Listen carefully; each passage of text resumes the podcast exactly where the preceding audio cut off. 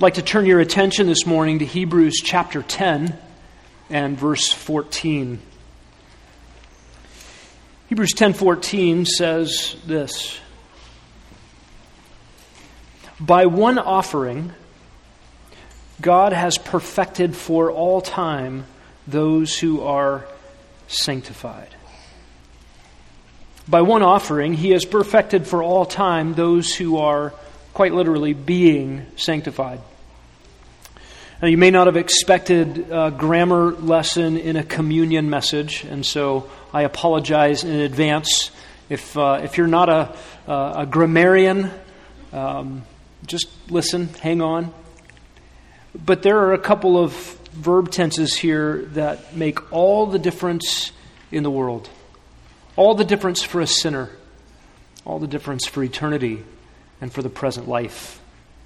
Notice in Hebrews 10:14 we have this statement by one offering he has perfected. He has perfected. Um, that happens to be a perfect tense in the English, it's a perfect tense in the Greek. The fundamental significance of the perfect tense in both languages is a past action with continuing results into the present.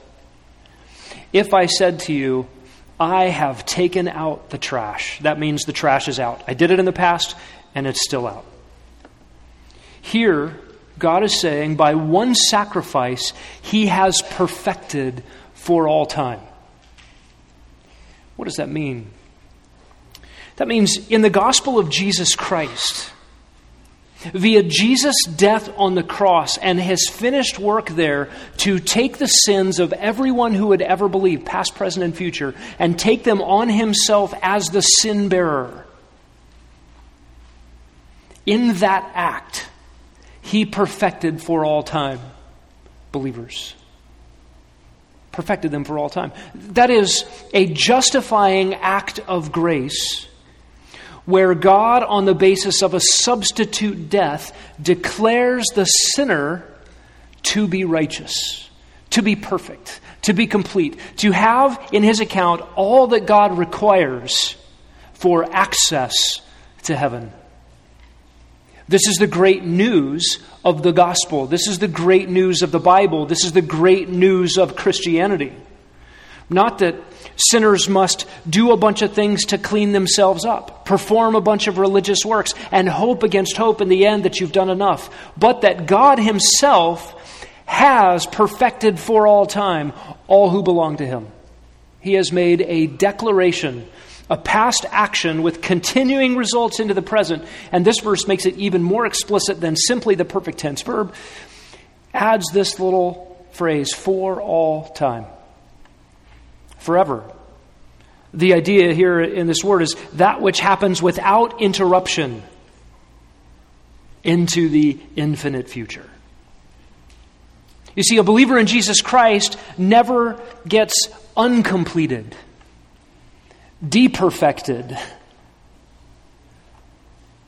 A believer in Jesus Christ in the courtroom of God never has his status changed by some foible by sin. This is good news. For all of us in this room, we're, we're here this morning reflecting on the death of Jesus Christ in our place, and we're thinking about, we ought to be thinking about, ah, I sinned again today, this week. I'm saved by grace, perfected by justifying grace, and yet ah, there is the residue of sin still in me sin by attitude, words, behavior, motives, actions. I am still in need of a Savior. I've never escaped that. And yet, the saving work of Christ means that God has done a perfecting work for all time for all who are in Him. Now, notice the last part of the verse. By one offering, He has perfected for all time those who are being sanctified. And put on your grammar hat for one more second. The ones being sanctified is not a perfect tense. This is a, a, a, participle and a present tense and an ongoing reality. This is a process word. Those who have been justified by His grace, perfected by the once for all sacrifice of Christ, are in this life being sanctified. A really double edged good news. Once and for all time, forgiven of your sins, past, present, and future, and in an ongoing process, being transformed, being changed, such that sin falls away and greater conformity to Christ comes.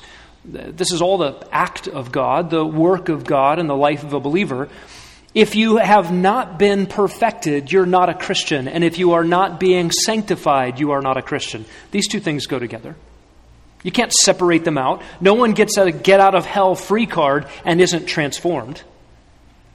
No one gets in a transformation process by the grace of God without having his debt of sin canceled once and for all time. These two things go together.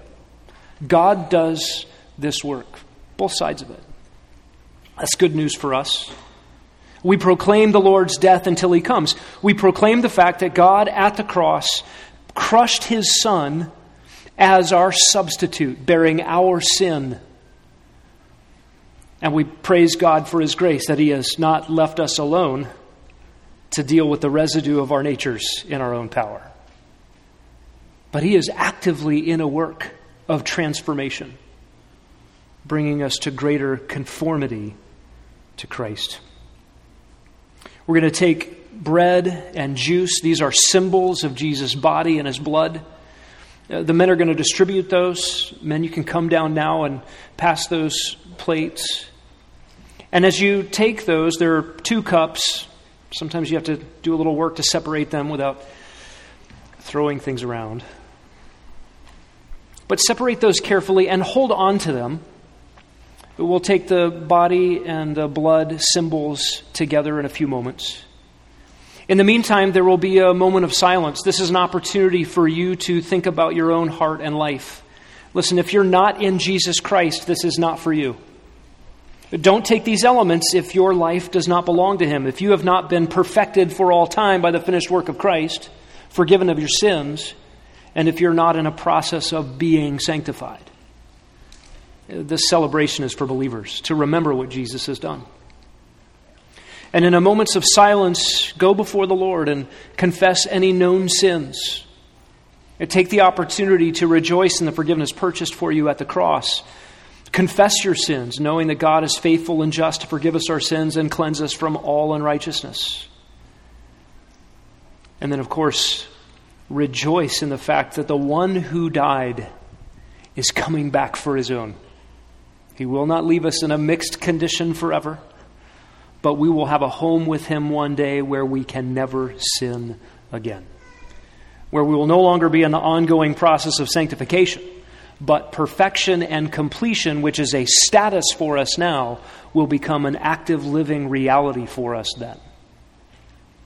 Take a few moments, examine your hearts, rejoice in the gospel, confess your sins, and I'll lead us to take these elements together in a moment.